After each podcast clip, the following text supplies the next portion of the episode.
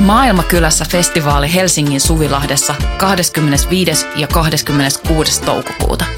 Luvassa mieletön kattaus musaa, rohkeita keskusteluja, 50 katuruokakeittiötä, järjestöjä ja toimintaa oikeudenmukaisen maailman puolesta. Vapaa pääsy ja avoin kaikille. Tuu mukaan. Rohkeus muuttaa maailmaa. Yhteistyössä Euroopan unioni, Kirkon ulkomaanapu ja Radio Helsinki.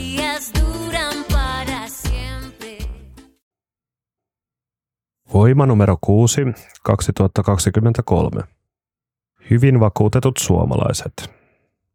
Teksti Jari Tamminen. Lukija Julius Halme. Terveydenhoitojärjestelmä on monimutkainen kokoelma julkisia ja yksityisiä toimijoita. Yksilön rationaalinen toiminta ei välttämättä ole järjestelmän etu. Suomalaisilla on enemmän sairaskuluvakuutuksia kuin koskaan ja uusia mainostetaan meille jatkuvasti.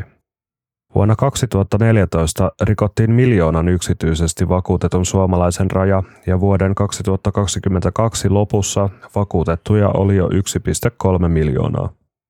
Vakuutusten avulla ostetaan usein yksityisten lääkäriasemien palveluja, jos toki myös katetaan lääkekulujen kaltaisia menoja. Terveyden ja hyvinvoinnin laitoksen johtava tutkija Liina-Kaisa Tynkkynen kertoo tilanteen taustoista. Kun sairausvakuutusjärjestelmä perustettiin 1960-luvulla, kattoi Kelakorvaus noin 60 prosenttia yksityisistä lääkärikuluista. Sillä paikattiin tuolloista julkisen sektorin kyvyttömyyttä tarjota tarvittavia palveluja. Vuosien mittaan korvaustaso on inflatoitunut ja ollut matala jo pitkään. Tynkkysen mukaan Suomessa onkin ollut verrattain laaja yksityinen terveyssektori ja Kelakorvausten jäätyä jälkeen hintojen noususta ovat yksityiset vakuutukset paikanneet aukkoa. Eli koko väestö ei käytä samaa perusterveydenhoidon julkista järjestelmää, eikä sitä ole myöskään mitoitettu koko väestön tarpeisiin, Tynkkynen toteaa. Rationaalinen yksilö. Sairaskuluvakuutuksen hankkimiseen liittyy todennäköisesti useita eri ajatuksia. Siihen voi liittyä epäluottamusta hoitoon pääsystä. Se huoli on ihan oikea, sillä hoitoon pääsyssä on ongelmia, Tynkkynen kertoo. Tynkkysen mukaan ongelmien korjaamiseen ei ole ollut riittävästi poliittista tahtoa. Osaltaan tähän on vaikuttanut se, että hyväosaisilla, ahkerasti äänestävillä ja muutenkin äänensä kuuluviin saavilla on ollut mahdollisuus hankkia yksityisterveyspalveluja joko vakuutusten tai työterveyshuollon kautta. Tämä on toisaalta vähentänyt painetta julkisten palvelujen puolella, toisaalta poliitikolle ei kantaudu niin painavia vaatimuksia julkisen terveydenhoidon korjaamisesta. Vakuutuksen ottaminen voi myös olla epäluottamuslausejärjestelmää kohtaan. Sen sijaan, että vaadittaisiin julkisen puolen saattamista kuntoon, hyväksytään tilanne hiljaisesti ja järjestellään oman perheen asiat muulla tavalla kuin verorahoitteisen järjestelmän kautta, Tynkkynen kertoo. Tynkkynen huomauttaa, että yksityinen sektori kattaa kuitenkin vain hyvin pienen osan yhteiskunnan terveyspalveluista. Pääosinhan yksityinen sektori tarjoaa vastaanotolla tapahtuvaa hoitoa ja yksityiset vakuutukset kattavat terveydenhuollon kokonaiskustannuksista alle 5 prosenttia. Isommat, vakavammat ja kalliimmat hoidot tehdään käytännössä aina julkisella puolella, Tynkkynen kertoo. Yksinkertaistaen voi sanoa, että yksityiset lääkäriasemat kilpailevat terveyskeskusten kanssa – Erikoissairaanhoidon ohella myös päivystyksen kaltaiset palvelut jäävät julkisen puolen harteille.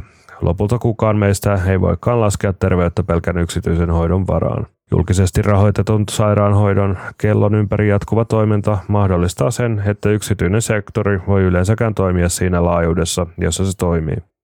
Ja jos maksaa yksityislääkärien palvelut vakuutusyhtiön kautta, niin siihenkin liittyy riskinsä. Vakuutusyhtiöillä on tapana muuttaa vakuutusehtoja niin halutessaan ja jopa irtisanoa vakuutuksia, jos se katsoo ne itselleen kannattamattomiksi. Epärationaaliset markkinat.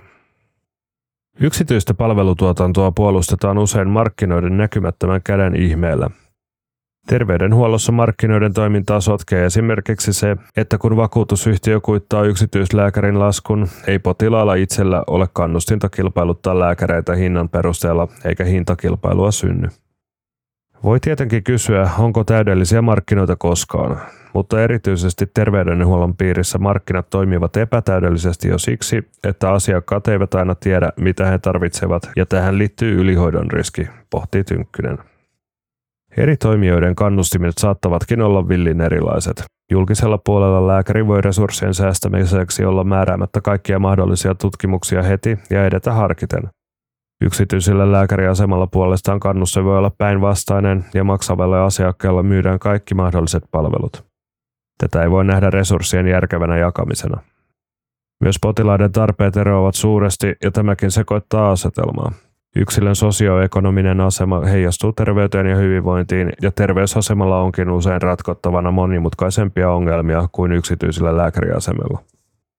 Usein sosiaali- ja terveysasemalla ei tarvita vain lääkäripalvelua, vaan myös päihdekuntoutusta, psykiatrista hoitajaa tai muita mielenterveyspalveluja. Tarvitaan sosiaalitukea, työllisyyspalveluja ja pahimmassa tapauksessa lastensuojelun palveluja. Jos yksityiselle lääkäriasemalle vie vaikka lapsen, jolla on korvatulehdus, lääkäri katsoo korvan, määrää antibiootit ja se on siinä. Julkisella puolella pitää ottaa kokonaisvaltaisesti vastuu ihmisen elämän tukemisesta, toteaa Tynkkynen. Renki vai isäntä? Sekavuuden tuomista vaikeuksista huolimatta THLn Liina-Kaisa Tynkkynen ei olisi luopumassa yksityisistä toimijoista terveysalalla. Hän toivoo kuitenkin muutoksia. Julkisesti rahoitettua perusterveydenhuoltoa pitäisi ehdottomasti parantaa. Myös niiden, jotka ovat halunneet hankkia yksityisiä vakuutuksia, pitäisi pystyä luottamaan siihen, että palvelun saa myös julkisen puolen kautta. Mehän kaikki maksamme veroja ja verotus voitaisiin nähdä myös itsessään vakuutuksena, Tynkkynen toteaa. Verotuksesta valittelu on suosittua, mutta eivät vakuutukset tai työterveyshuoltokaan ole ilmaisia.